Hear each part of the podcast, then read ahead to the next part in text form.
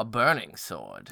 Burnt! And be glad of that, my friend. Do you know the tale of the forging of Lightbringer? For I shall tell it to you.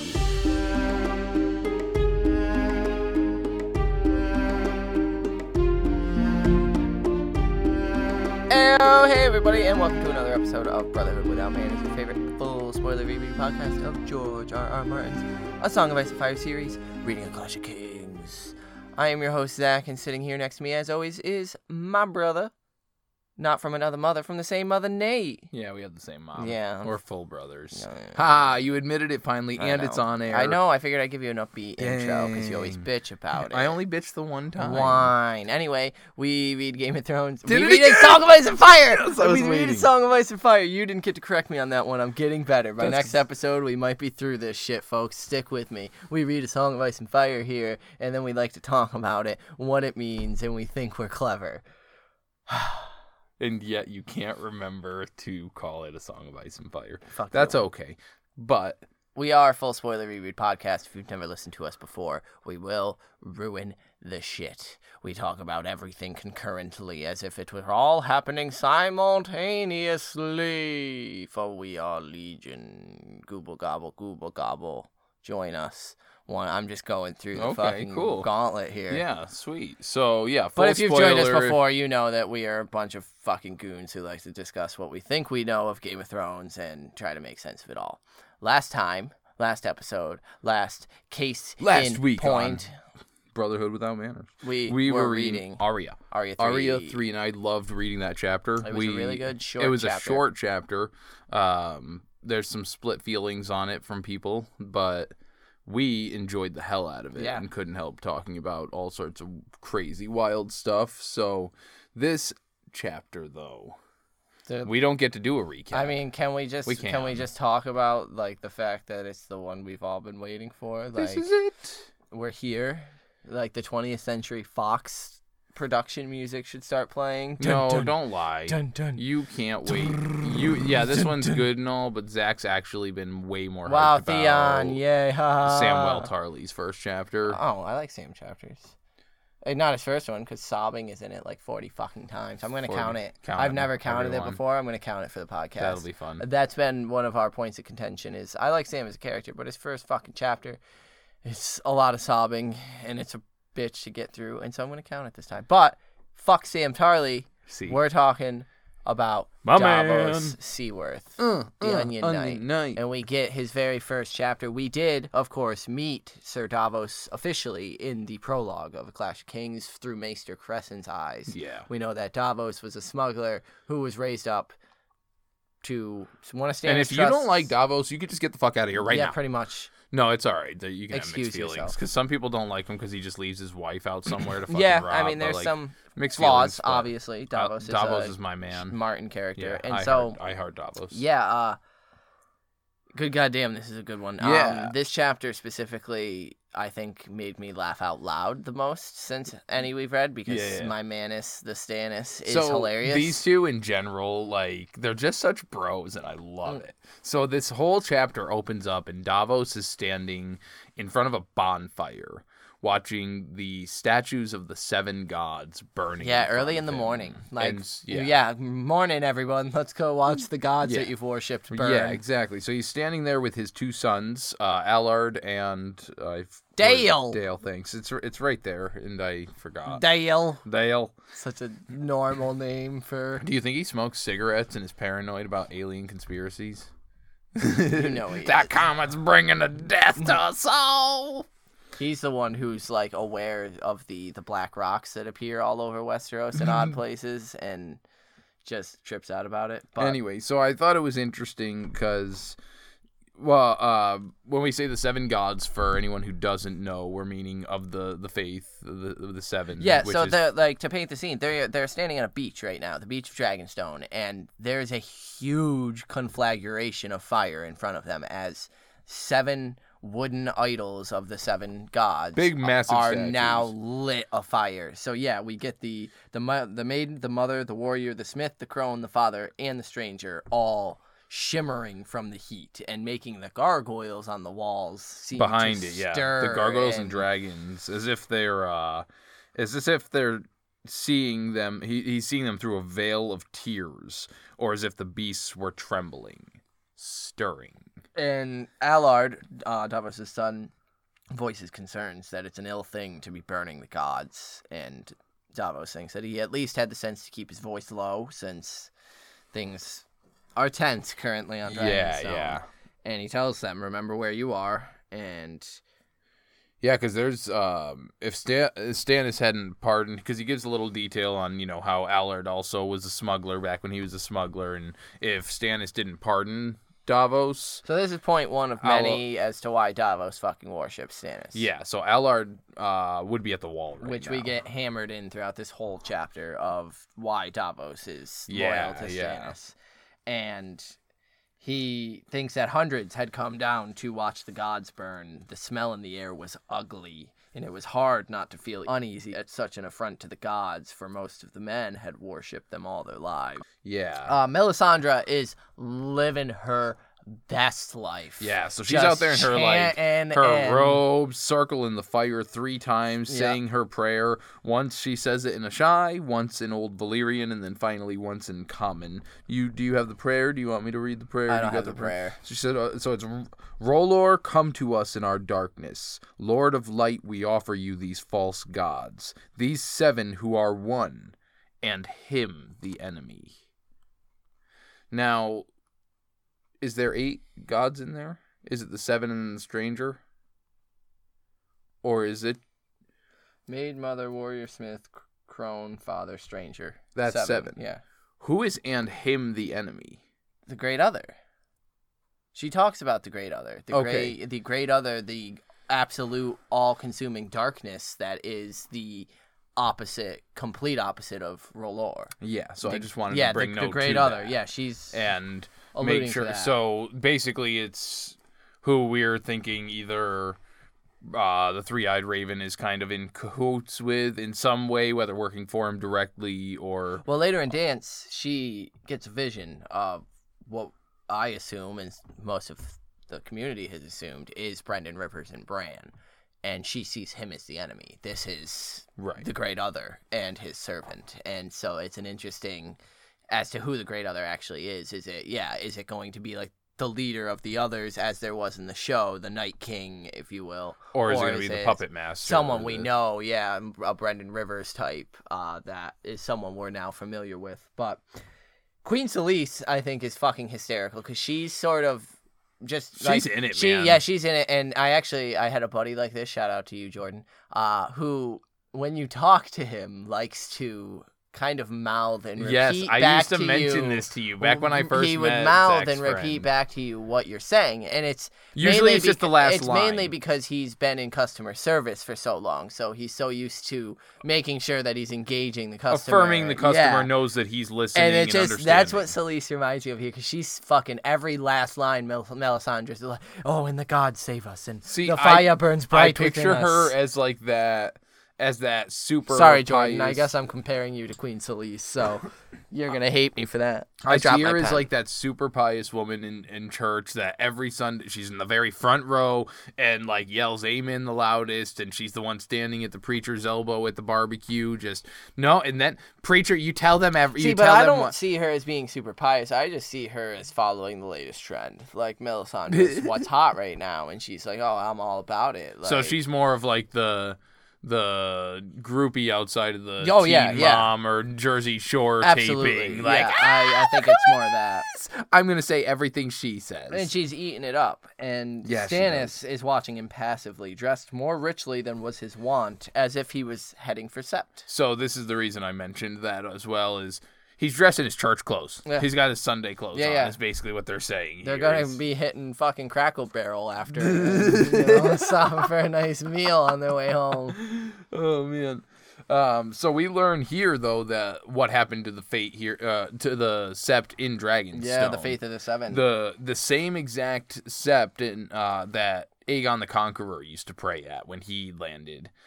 Uh, and so it's it's not just like uh, any old no, it's sept. significant as Like this is a hugely historical location, and For the first time, we get mention of the Queen's men, and these are Queen Selyse's so, men. yeah, the Florents, who absolutely are drinking the Kool Aid that Melisandre is handing to them. They are all Well, about R'hllor of and course the Lord of. Light. Can you imagine being just this lady, you know, Lord Stannis and Lady Queen Selyse's house guard?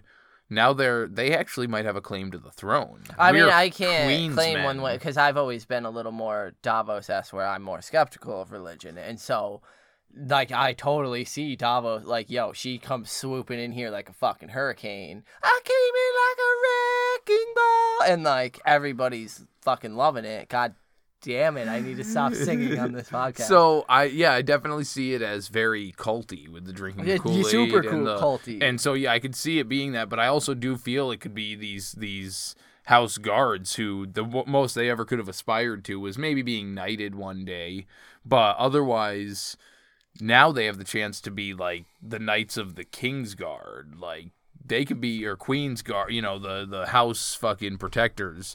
Um, so they fuck yeah, like eat it up. If they actually make it to that and we were protecting them, like we're gonna be set for life. Well, the returning back to the sept, we learned that the Queen's men had torn it down, completely smashed the altars, just wrecked Yeah, the because that's where the seven statues that are burning right now came yeah, from. dragged those out and so they had they didn't go in there without uh, any kind of opposition. Sir Hubert Rampton uh, and his three sons killed four of the queen's men before a bunch more came in and subdued them.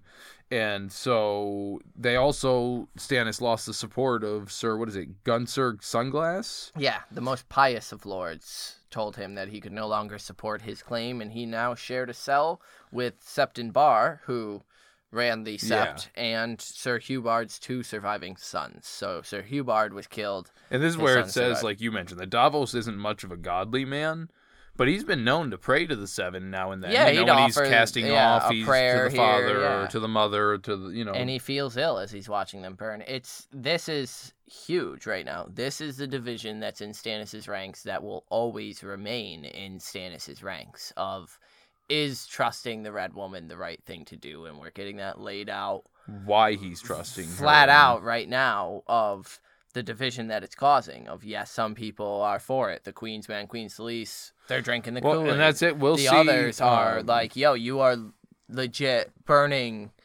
our our effigies, our holy Right. symbols in front of us. This is a blasphemous occurrence. I think it will will get noticed. He'll bring attention that you know none of the lords are going to trust him, and yet later on in the chapter, those very same lords will kind of give him this nod, and I fi- I think it's almost in a in recognition to that that that division. No, we don't agree with this red woman. We're not cool Mm. with this like you.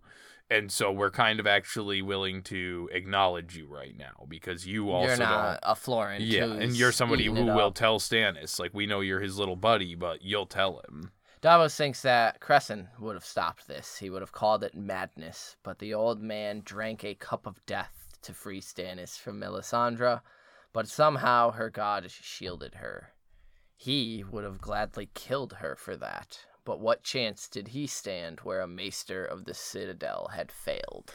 And man, you're shooting yourself short there, selling yourself short, Davos. Because I feel like while the poison is easier to be contradicted or counteracted by her, you fucking run a sword through her. Davos, I, well, I mean, like, I also think it's just significant that Davos will very much so embrace the wanting to kill her. Like, after Blackwater, he blames her for it, and he wants her dead. He, when he's found by Salladhor Saan after being out to sea for a while after Blackwater, he is going back to kill her, and Salladhor Saan is trying to talk him out of it, saying, don't do this thing. She she's powerful. She's all seeing. Like, and Davos is like, no, I need to save Stannis. I'm cutting out her fucking heart. She got my sons killed. So we see that he already is ready to kill her for Cressen, but yeah, yeah. Eh, that's just gonna get exacerbated with fucking. I also like how much stock, how he just himself said, well, because we know he's not pious, and he follows that citadel mentality that this very scienced and learned man he he couldn't even stop her what chance do i have and so i like how much respect he's showing towards the citadel Yeah. and like we'll kind of learn from Sam eventually that the Citadel's not exactly the most trustworthy Well, he place uh, either. he also I think it's more to do with Cressen and Well, Cressen yeah, was, with he, the He says. Mm-hmm. later that Cressen had wisdom, and that I think is what Davos looks up to. And we learn a little interesting bit here. Excuse me, that Septon Barre had told Davos that the gods' likenesses, the statues that were now burning, had been carved from the masts of the ships that carried the first Targaryens from Valyria. And then, just as a fun counterpoint to that, the Red Woman said that their beauty would make them all the more pleasing to R'hllor. Do you think that they there's any kind of now this is getting wild, like fucking crazy tinfoil shit coming from Valyria, uh, the boats that were made?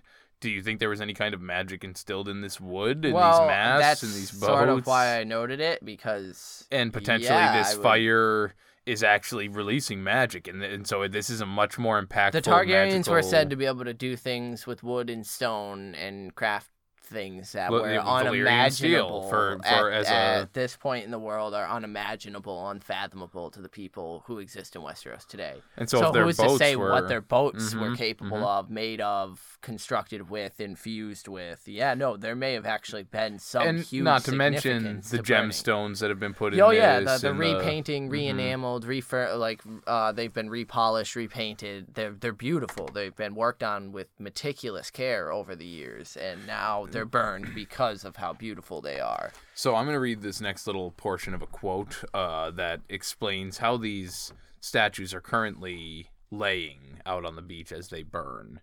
And it says, The maiden lay athwart the warrior, her arms wide spread as if to embrace him. The mother seemed almost to shudder as the flames came licking up her face. A long sword had been thrust through her heart, and its leather grip was alive with flame. The father was on the bottom, the first to fall. Is that just fucking laying out the Stark family I don't know. Uh, like storyline? Like, I mean, just so much of it just jumps out to me with a first. The father was first to fall. Yeah. Ned, Ned goes down. Now, the first part is the maiden lay athwart the warrior. Part of me almost thinks that that has something to do with Sansa and Tyrion. Like the warrior, which would be funny that Tyrion. I would almost think listed- more the Hound. and I thought about the hound as well as the other thing. Um, but then the mother seemed to almost shudder as the flames came licking up her face. A long sword thrust through her heart. And then the the final part there was the leather grip was alive with flame. And she's brought back to life because of the Lord of Light and the The kiss the of kiss death, of death yeah. from Beric Dondarrion. And it's just that the the sword Yeah, through no, it's the, definitely the sword imagery because. Roose Bolton gets her with the sword through the chest, isn't isn't it? Or is No, it, they cut uh, her throat. Well, like Robb gets right, Robb the gets the dagger s- in the heart. and so either way, the imagery is just yeah, the imagery is there, but I also feel it's meant more for the uh, the fact that this has been set up. The, my when I was reading through it, my thing was that I took away more significant was why was it that the mother was the one that was chosen to hold quote unquote Lightbringer. Like, because that's what this is about. They put the sword into the effigy so that Stannis can walk up to retrieve it as a, Right, right. Azor Ahai reborn. So why was it that the mother was the one that Well, was chosen? I think to... of that. Uh, the first thing that pops into my head is the mother, maybe the representation of Nissa Nissa. Well, that's that's what I the imagery was for me was like even with the when you compared it to the Starks, thinking about it in that term, is there something with the Starks where like you know Ned Stark and Catelyn forged a blade, you know, Right, like right, there's right. just there's it almost feels like there would be something there then because that imagery doesn't just feel Stark related, it feels. Nissa Nissa related, Lightbringer Well, related, and that kind of makes related. you almost bring that that idea of if it's Catelyn and Ned created Arya. Would Well, that's it. warrior. It's a, it's one of And- them Lightbringer. and is it Sansa? I would it- see Arya being a Lightbringer created by those two, a sword crafted. So does that mean Ned and Sansa or Ned? no, don't we're not we're not a fanfic didn't, I didn't podcast. finish that thought. We are Uh, Ned and Catelyn fucked for fifty or hundred days and hundred nights. hell yeah, tempered, and tempered tempered and the fold fuck and- out of it. Yeah. Anyway, moving away from that, nearby, Lord Celtigar coughed and covered his face. Lord, young Lord Bar Emmon had turned splotchy gray and looked ill. And, the Meerman uh, had been swapping jokes, enjoying the warmth of the fire. Finally, Lord Velaryon, as you were getting ready to mention, I think. watched the king and not the conflagration. He's more interested in Stannis' reaction. And- I really like Lord Velaryon. So I do too, and he's the one I was talking about earlier. But 'Cause, that- yeah, he what I like is Davos is watching is more. Inter- that's what I think. Yeah. is- He might be more interested in Stannis than the fire. Davos is more interested in, In the him lords, than yeah, and so he's wondering what Lord Velaryon is thinking. Yeah, yeah. he's- he even. But I think that that shows how prudent Lord Velaryon is because he knows that the most important thing here is the king's reaction to it. How Stannis is taking this is really Yeah. is he enthralled by it? Not at all. Stannis is staring at it impassively with his jaw clenched as he's known to do, dressed a little more fabulously than usual, but probably more so just for the show. the show and was told, you know, you need to sort of adorn Yeah. these ceremonial robes by Melisandre to retrieve Lightbringer. And so Stannis isn't buying it. Velaryon isn't having it. Like, Yeah, this is also where we get the where Davos feels his station is in life in his house, and so he knows that he's just this upjump smuggler who was knighted, whereas House Velaryon is an old tar- like the Lord of the Tides, Lord house. Velaryon, was blood of old Valyria, and Davos stank of fish and onions. And So he does mention, you know, that eventually my house will stand as tall as theirs. my One grandsons day, will fight alongside. maybe they'll marry Yeah. their ladies because and that's how it works once the, the older a house gets the longer it's established in an area the more renown it has the more people are so, willing to are you ready for my fun little comparison that I thought here was he's Davos Littlefinger no, of- Davos is the different trajectory, the more positive trajectory of House Slynt. Janos Slynt. yeah, Janos yeah. Slynt just got promoted to a lord. His sons are now promoted to his station because he's fucked, because he fucked it up. And so his house is mocked because of their stupid spear emblem and Yeah, yeah. shitty sigil that everyone hates. Davos gets shit on for but his it's mostly. Davos shitting on himself. Oh I mean, yeah, yeah, he does catch he a good amount of shit. on, down on because Yeah. he's an, a new lord, and that's just what happens. Same thing with Janos. Janos is looked But you're right, down like because the, the, the it's that mirror image, that opposite. Because Janos bought his way up to the has top. Has no honor. Yeah. Yeah. Whereas Davos doesn't want this. I don't want it. I don't want I don't it. want the Da-. Davos is through loyalty to Yeah. Stannis now. Every he's only doing the Lord thing because it's Stannis who gave it to him. Otherwise, he'd have no fucking interest in and it. that's what he says. Everything I am, I owe to him. Mm-hmm. And that's again showing us the loyalty, how Yeah. deep it runs. He goes for him. through everything Stannis has given Yeah. him. Stannis raised him to knighthood, gave him a place of honor at his table, a war galley to sail. as well as one for his cat, his son to sail. He His gave sons, made his son Dale and yeah, made his other uh, you know guy there, his other son a uh, oarsman or some shit. Maric was an oarsman. His Matthos youngest. served Davos on Black Bertha, and Devan was taken on as a royal squire.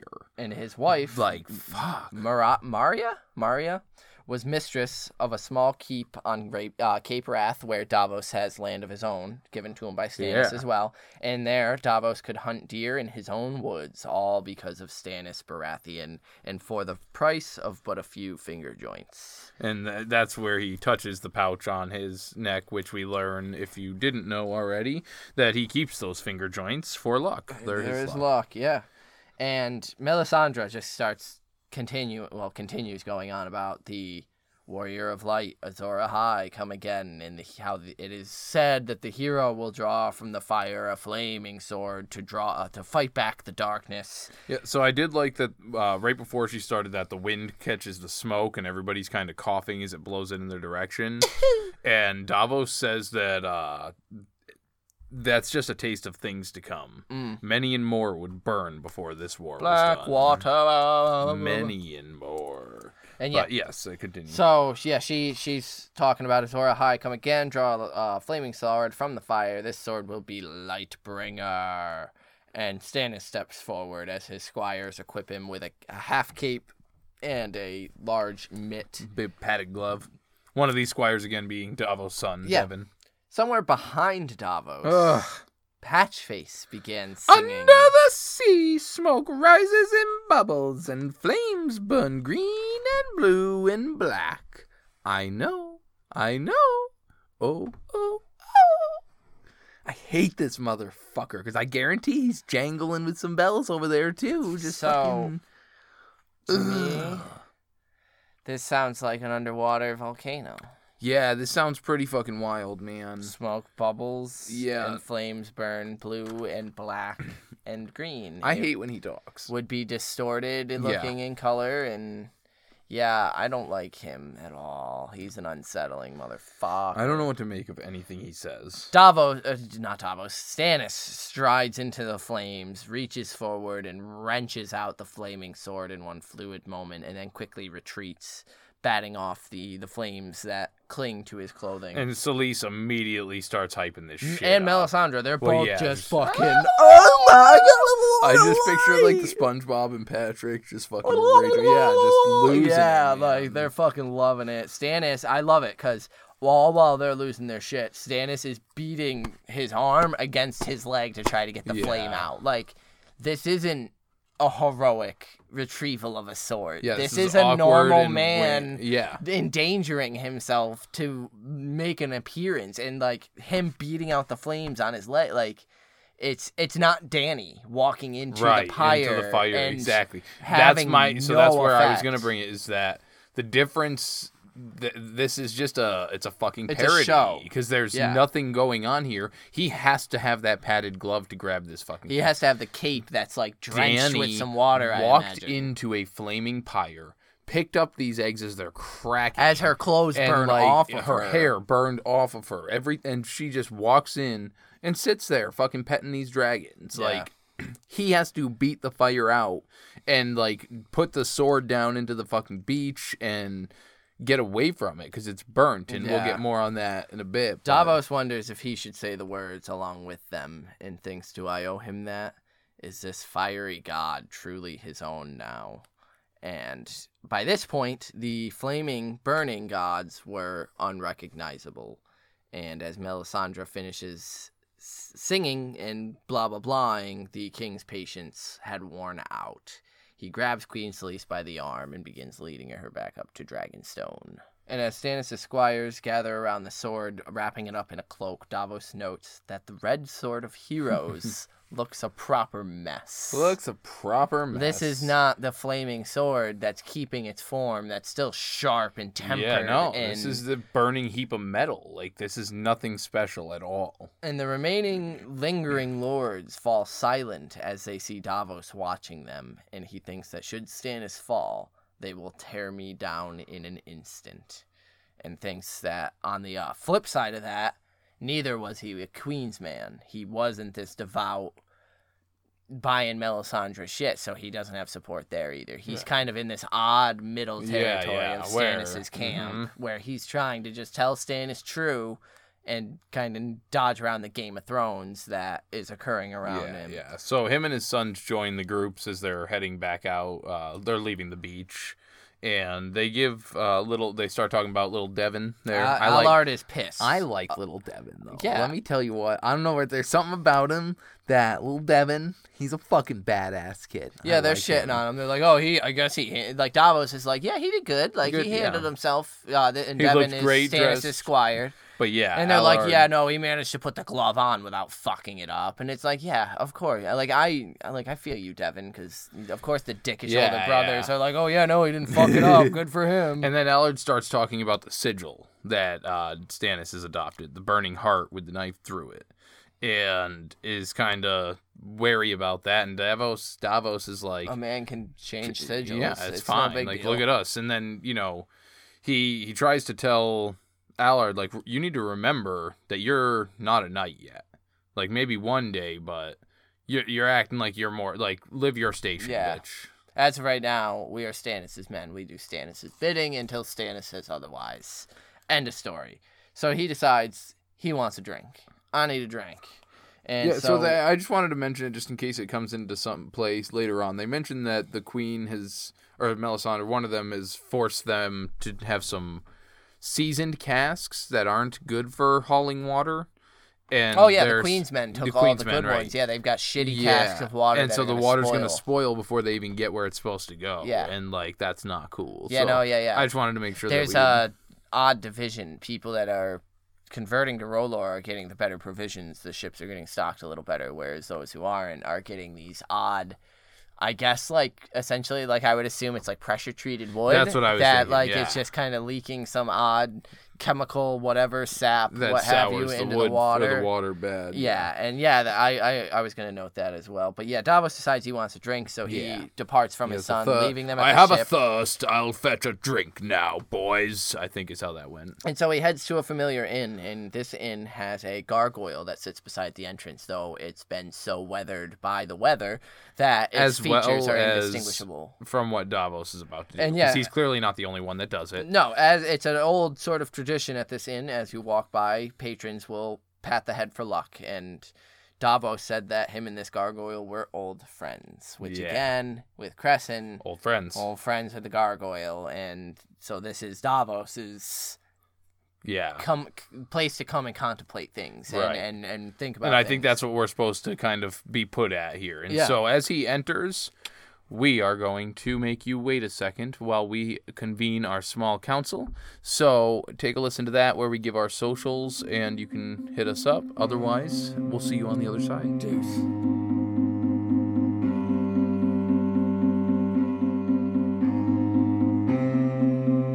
What up and welcome to the small council meeting. Meetings are fun, aren't they? They're Not okay. really. Anyway, we just want to get you our socials, let you know how you guys can reach us, right into us, interact with us. Where you can write in your inductees that we give at the end of each chapter. We get some from our listeners very regularly, so make sure you get yours in. We accept them for any chapters, regardless of when they are. If you have a particular chapter you're reading now, if you're current with our current episodes and want to give one for this episode, for next episode, you know, you can do that. You can get us anywhere online. Our email is the usual easiest one to get us. That's without manners brotherhood at gmail.com. But we also have all our social medias. Facebook is facebook.com slash brotherhood podcast. There's also a private Facebook group if you head over to our Patreon. Ooh. Ooh. Patreon.com slash without manners. You can give us a little bit of money to help support what we do here for you guys, make it a little bit better, and you get bonus episodes, access to a private Facebook group. It's really cool stuff. We'll shout you out. Cool shit. Um, and finally, let's see. We're on Instagram at Manners Without.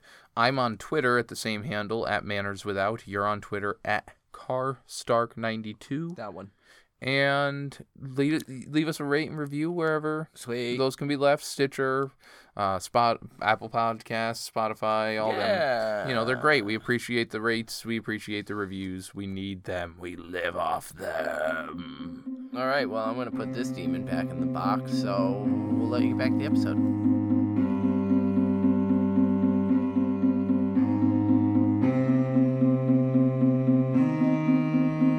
So Davos enters into the inn. And is immediately spotted by Salladhor Saan, who waves him over. They can't see you doing a wave over. That's okay. You can. Don't be fucking crazy about it. The Lyseni was a sleek, flamboyant man whose sleeves pooled on the ground around him, and that was his known fashion for throughout fucking everywhere. Everyone knew him as this extremely flamboyant so pirate. I I wanted to just note that I think that that's a very similar fashion style to the Tyroshis. Is that the ones that have the very colorful outfits and their beards dyed colors and all that kind of shit? Yeah.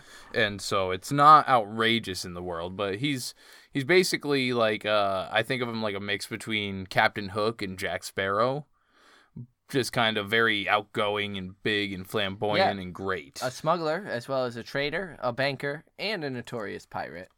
And it was it was Davos who had actually gone to Lys to recruit him to Stannis' cause. Yeah, which is pretty cool. So, yeah, Salladhor Saan had invited Davos over to eat some grapes Fuck yeah. and chat, and Brother, won't you eat a peach?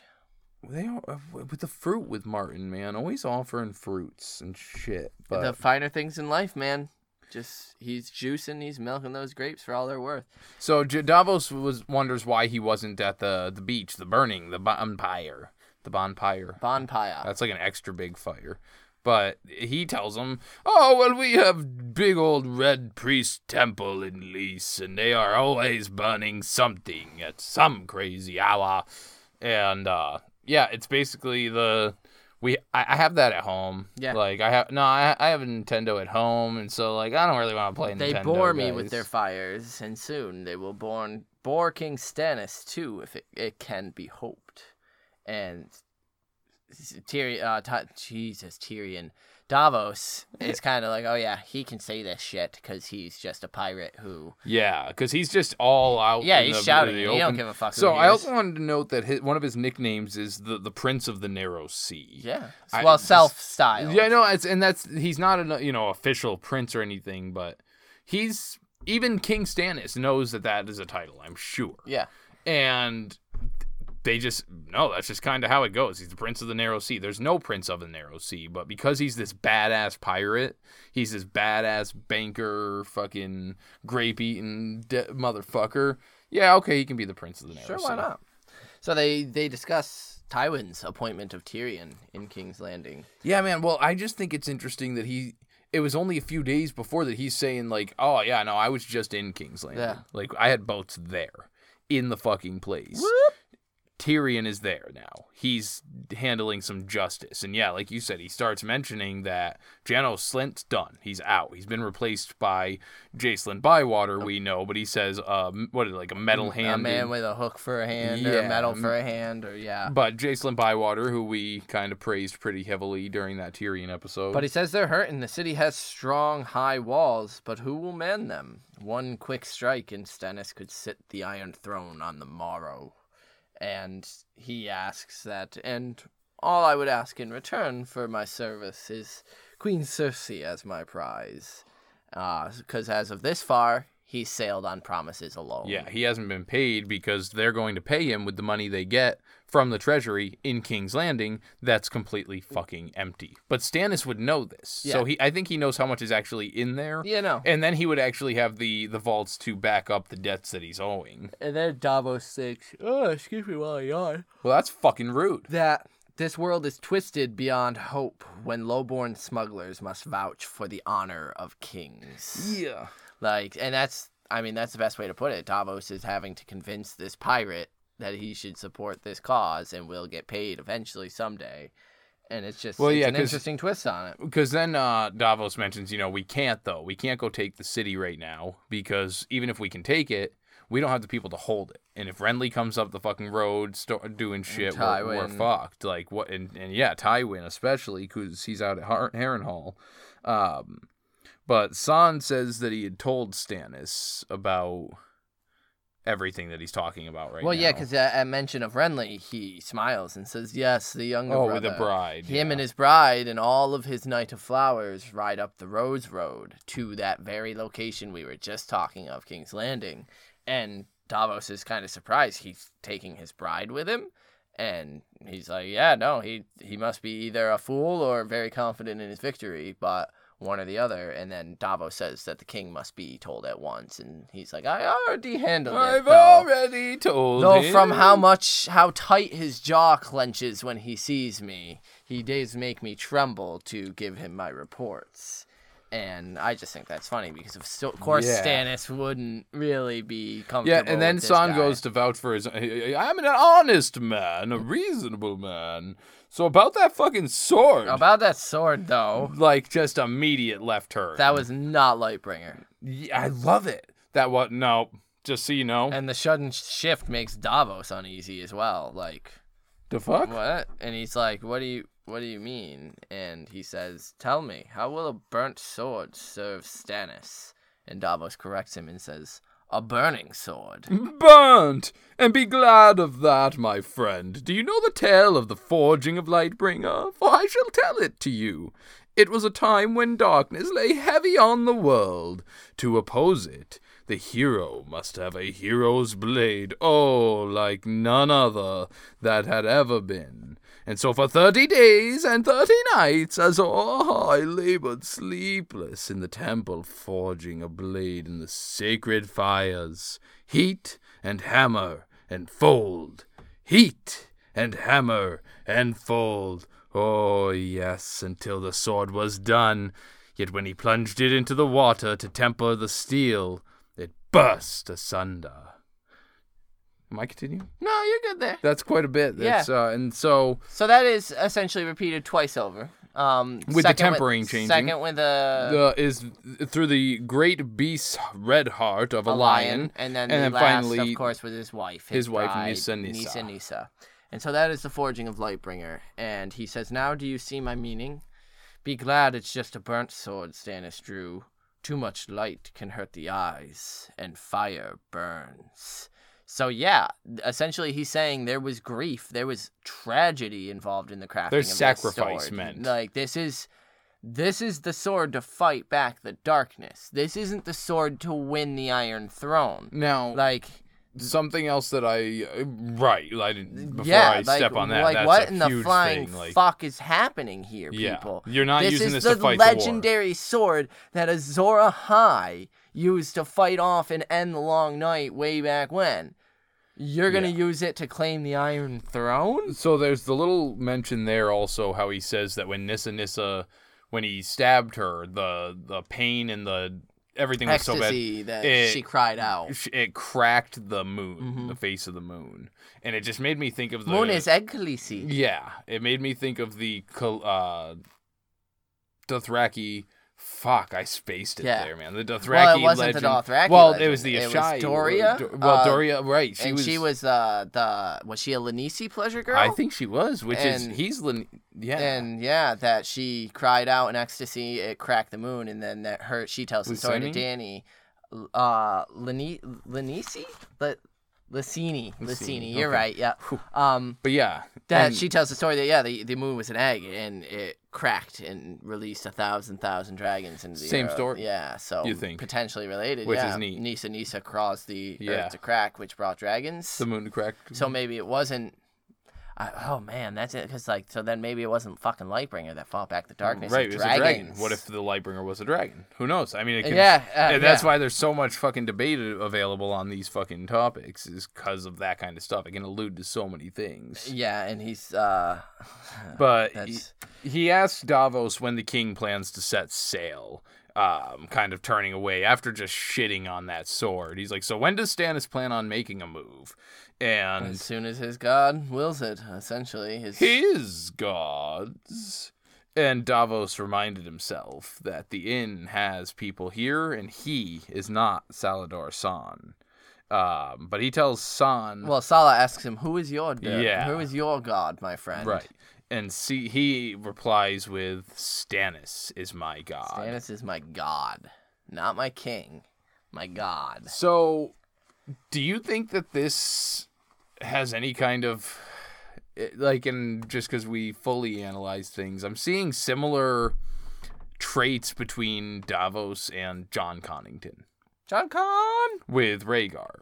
Do you think that this could, like, not necessarily in a romantic way, Yeah, but just in say the because I think Jon Con was definitely right? I definitely think so as well, but um, but the idolization of him as a figure. Well, like it's, just- almost concerning because I actually, when I read this, I thought of uh, the the theory of because it anytime I think of the theory of Euron as serving the others, I think of Stannis as well because there is though there's a prophecy of of Stannis like at the prow of a ship with his cold cold eyes and it a lot of the well supposedly Stannis obviously we don't really know for sure because it's a prophecy type thing but and it's there's just a lot of other symbolism in there that I always think of Stannis. So here, especially, Stannis is my god. Like that's kind of a yeah dangerous line with him, especially with the show of Lightbringer and and Azor Ahai, which like Perhaps he's the one that Azor Ahai will need to wield Lightbringer against in some way or capacity yeah, in the future. but just... equating a king and a god is a very very dangerous road Yeah, to start yeah. going down. So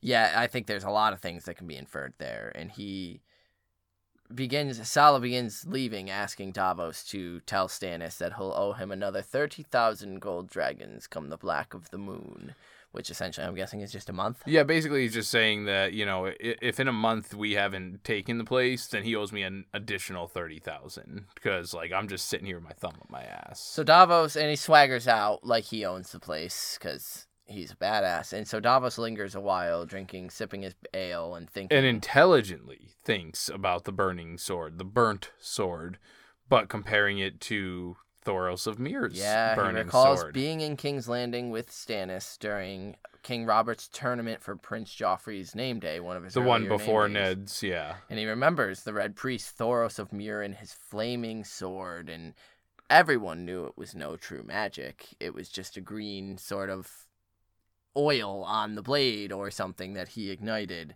And in the end, his fire guttered out, and Bronze Yohn Royce brained him with a common mace. Which sounds a lot more brutal than it really is, I guess. Yeah, because he just kind of bopped him. I'm Yeah, guessing, but like brained, I'm you know like leaking brains. But yeah, so Davos says that he doesn't have it in him to be a fucking hero. He's not made of that kind of stuff because he thinks about what it takes to forge Lightbringer at that thought. How there's not really. well, and thinking of Thoros too, he says a true sword of fire. Now that would be a wonder to behold. A sword that's actually a fire, not damaged by it, but is con like what Lightbringer said. Yeah, yeah. conjuring this fire, not affected by it, not lighting an oil on fire that's on it, but an actual sword of fire would be something miraculous to see, not these little Little tricks, tricks yeah. that they're doing. And then yeah, he thinks of Nissa Nissa and Yeah, how she's. well, he pictures his own wife and pictures trying to plunge a sword through her heart to temper this sword of heroes. And if that is the price of the magic sword, then it was more than he cared to pay. So yeah, Davos is like, fuck that noise. I don't want that sacrifice. Nope. Salladhor Saan is right. Like, that is a sword of absolute fucking nonsense. That's craziness. So he's done, and he leaves, making sure to give his little gargoyle friend a pat on the way out as well for luck. Um, and he's Back on a ship. yeah chilling on Black Mirtha, I think it is, when he's fetched by his son Squire Devan, who has a big white horse with him to escort him to the king, who has commanded your presence. Yeah, he wants him there at once to the chamber of the painted table. And Davos is worried that he means to sail for King's Landing. Like, this is it. Here we go. He was worried, yeah, about what the king had to tell him, but he was pretty proud about his son looking so dapper. Yeah. So that's pretty good. So, yeah, he takes off, and at the Stone Drum, a dozen High Lords and Bannermen were just leaving as he arrives. Most of them ignore him. Uh, a couple give him curt Yeah, nods. so Lord Celtigar and Velaryon each nod. But it's Axell Florent who stops, the Lord Uncle of Selyse, the Queen. Yeah, for 10 years, he was also the cast- Castellan of Dragonstone, while Stannis sat council for Robert's rule. But of late, he'd emerged as the foremost of the Queen's men. Yeah, and so they exchange some courtesies, but Davos doesn't really want to deal with him Don't and trust thinks him. how he doesn't trust him because this motherfucker pledged for Renly. House Florent. Uh, pledged House for Renly- Florent did, right. Renly. And so he's just not really sure. Axel says going. that, you know, they say the flames can give you visions. and the visions, I, I glimpsed beautiful dancers writhing around maidens in yellow silk. It's a vision of Stannis taking the Iron Throne and what awaits us. And He saw fire swirling. I love it because Davos says Stannis has no taste for such dancing. And like pushes past him saying, Yeah, I only saw fire and smoke. so- Thanks. Okay, bye. And then he wonders why he stopped to talk in the first place. He was a Queen's man, Davos the King's. There there isn't a common, common ground yeah, there. there's nothing for us to talk about. But when he enters, he sees Pylos sitting with Stannis, and they've got a bunch of papers and scrolls and books and shit in front of them. And Stannis immediately greets him. Uh, come, come, look at this. come read this letter, yeah. And Da- this fucking cracks. me- Like this is why I love Davos because he picks it up. He's like, "This is a very handsome letter, my lord." But I don't know what the fuck it says. I can't read. And then Stannis, I love it equally. I'd forgotten, and his brow like furrows in irritation, and he's like, "Pylos, read it." And so he does. Pylos does, And, it's the letter denouncing. it's his claim, yeah. Yeah, uh, Joffrey's, Joffrey's- incest, mhm. Tommen's incest, Myrcella's incest. I'm the real king. Bow to me, and we get a little bit more of Stannis's perfectionist perfection because properness. yeah, add a sir to Sir Jaime Lannister, the Kingslayer. Whatever he is, he remains a knight. I love that he says that because we don't get that from any other character in this book. Mm-mm. Every other one, it's Kingslayer, Kingslayer, Kingslayer. We're lucky to get a Jaime if we get a Lannister at all. Yeah. Um, Whatever yeah. else he is, he's still a knight. And then he makes them remove what is it, beloved from Robert, which again Beloved is just Robert. a we didn't love each other. A lie, take it out. Remove Like, it. No, yeah, it's uh, it's a it's a it's a harmless courtesy, my lord, or your grace. No, a lie, take it out. Like I didn't love the I'm not gonna he fucking fluff me. the letter Yep. with like cushy words. And so yeah, Stannis says that he will send out 117 copies because they have letter 117 ravens. all he- over the realm. Some may get shot by arrow or storm, and say maybe a hundred make it. Then a hundred lords will have it read to them by their maesters, and will hear it, burn it, and swear it to secrecy.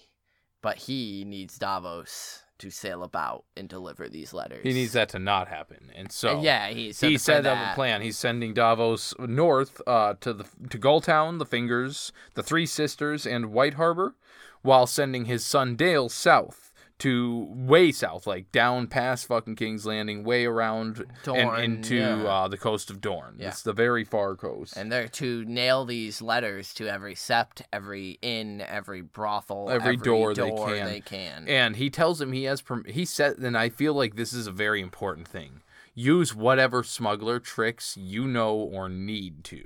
He's giving him permission to do whatever smuggling shit he needs to do to do this task. Mm. And so I don't want to say he's giving him permission to break laws, but he's kind of giving him Yeah, a yeah. fucking license to kill I, I want to use that smuggler in you. And Davos says perhaps a contingent of knights. They would it would mean more coming from a knight with a sir in front of his name than from me. And reading it out loud. Stannis thinks about it and says, "I, I'll grant that. I have some knights who I can give you." Yep. And take them and go, and you will. Uh, and then he says as well that your second son will go across the narrow sea to spread my claim as well as Braavos, yeah. Cersei's infamy there. And The whole world will know that I'm the king. and Davos says, "Y- thinks you can tell them, but will they believe you?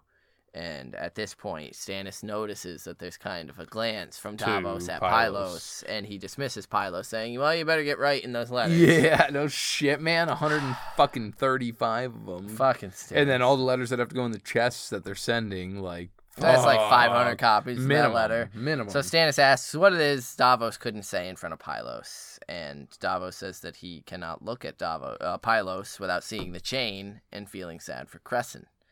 And we get Stannis' opinion. yeah, and he's like, you know, I wasn't happy about I didn't even shit. want him at that feast. I that night. wanted him to be able to just spend the last few years of his life fucking chilling, living it up in retirement. He had angered me with bad counsel, but I didn't want him dead. Like I, I was hoping he'd live out his life in comfort, and then he had to be foolish and do what he did. what he step did. in. And instead, he died, and that's kind of it. Instead, he died, and we moved on. And Davos says that Pylos is the least of it, and he asks what it is that the lords thought of his letter. And I wrote this quote down.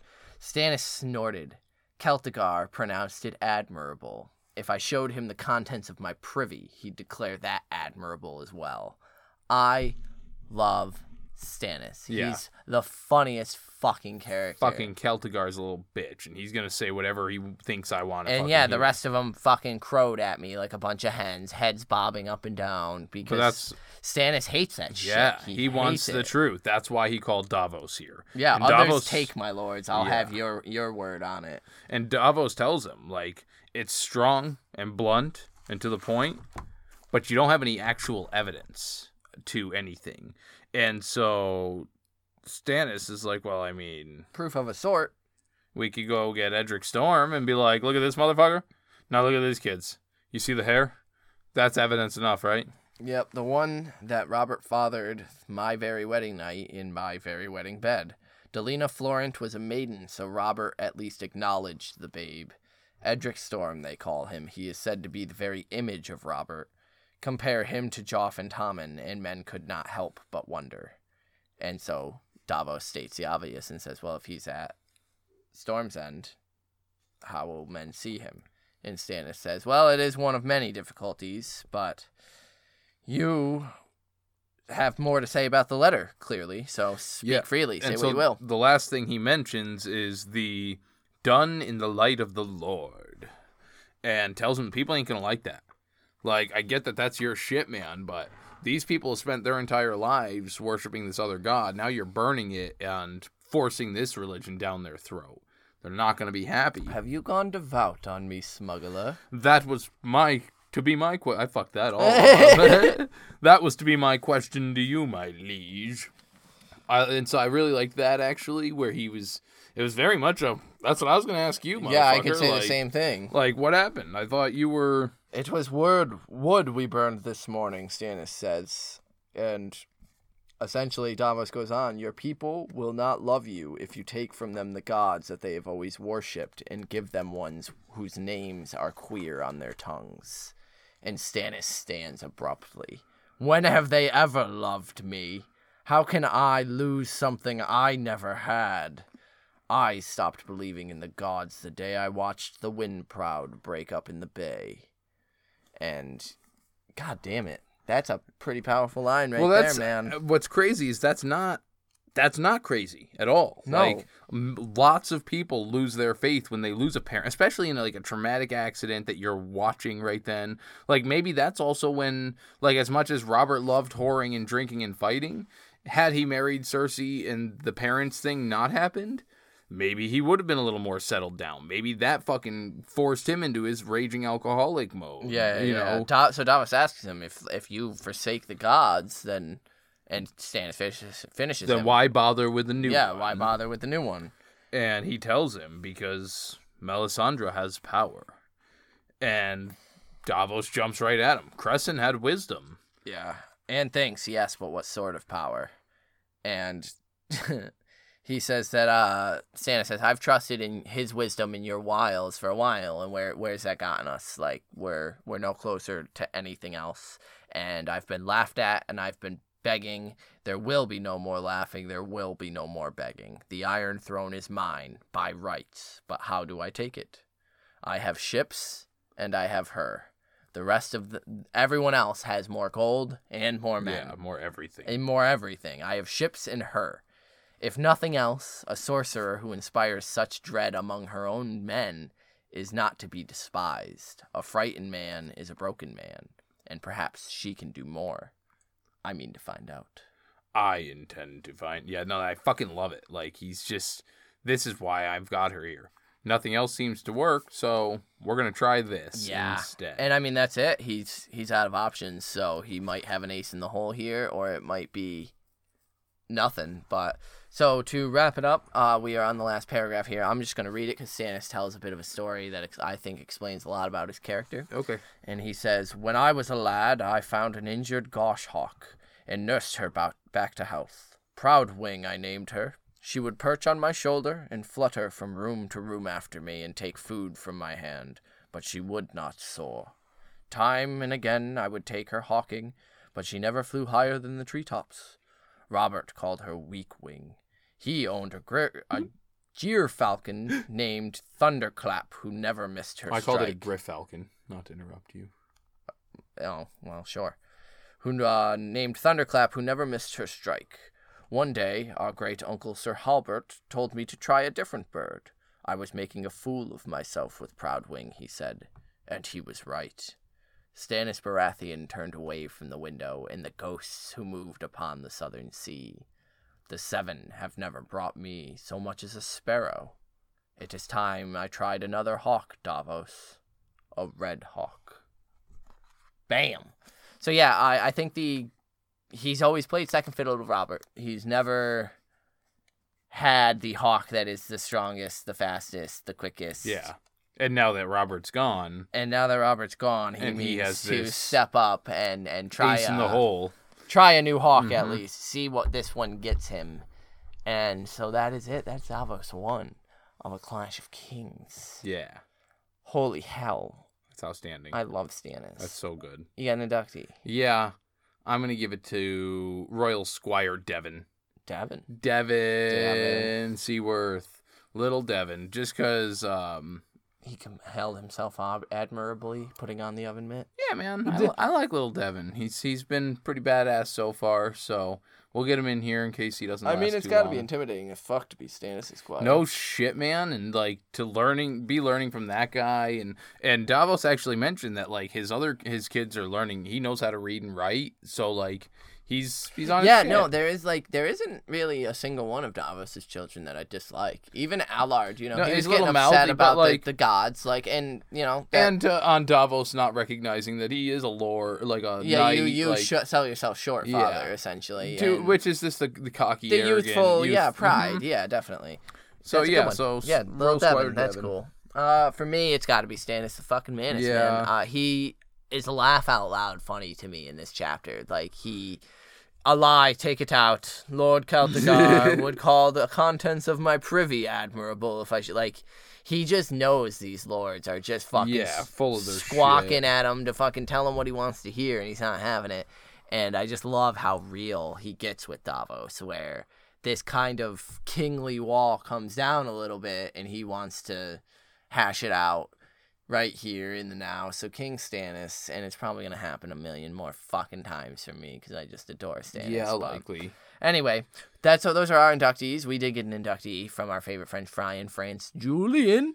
Our French fry in France, Julian. Yeah. Yeah. Who Nate's gonna read right now. And so D- he writes in, "What a treat! Davos chapter immediately made me think of Cat chapter." Now, I didn't make that comparison until I read your email, and I really liked That's that. interesting, yeah. Actually, just that very thoughtful, analytical. yeah. So the smart character taking time to say the right words at the right time, even when his thoughts differ. That gives us great insight about him and deeper understanding than in the show of the struggling support he shows Mm-hmm. Stannis. Yeah, which falls in line with that, uh, him being idolizing Stannis. yeah, and yeah. We didn't godly get the the idolization of Stannis nearly as much. and not understand, you know, not being able to deal with the religious aspect of Mm-hmm. the tur turn as well. So finally, I get confronted to the tale of Azor Ahai and Lightbringer. While listening to countless Game of Thrones podcasts during season 8, I've heard so many theories about that Lightbringer sword and Nissa Nissa.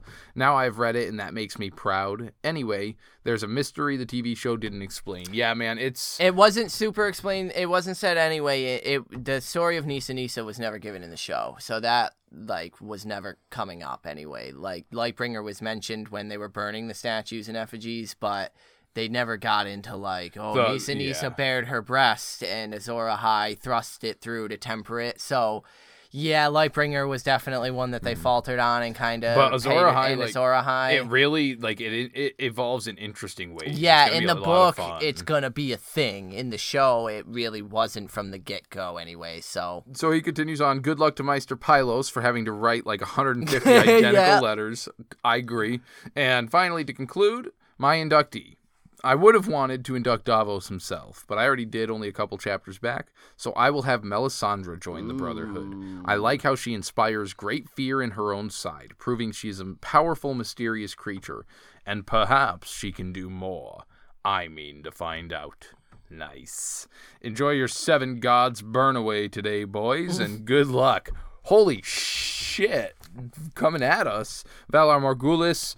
As always, thank you, Julian. Yeah. Um, a quick thing about the inspiring fear kind of reminds me of Voldemort, actually. Inspiring fear among your own uh, well, yeah, yeah. soldiers. If, if your reputation precedes you, And so that it's just interesting that like among her own followers, even though this is you know Stannis, and it's almost pointing her in this evil light, even if she's not necessarily, by showing that fear amongst people. oh yeah, and and later in Dance, without getting at, the end of the show for Julian's sake, we won't get too spoilery with that.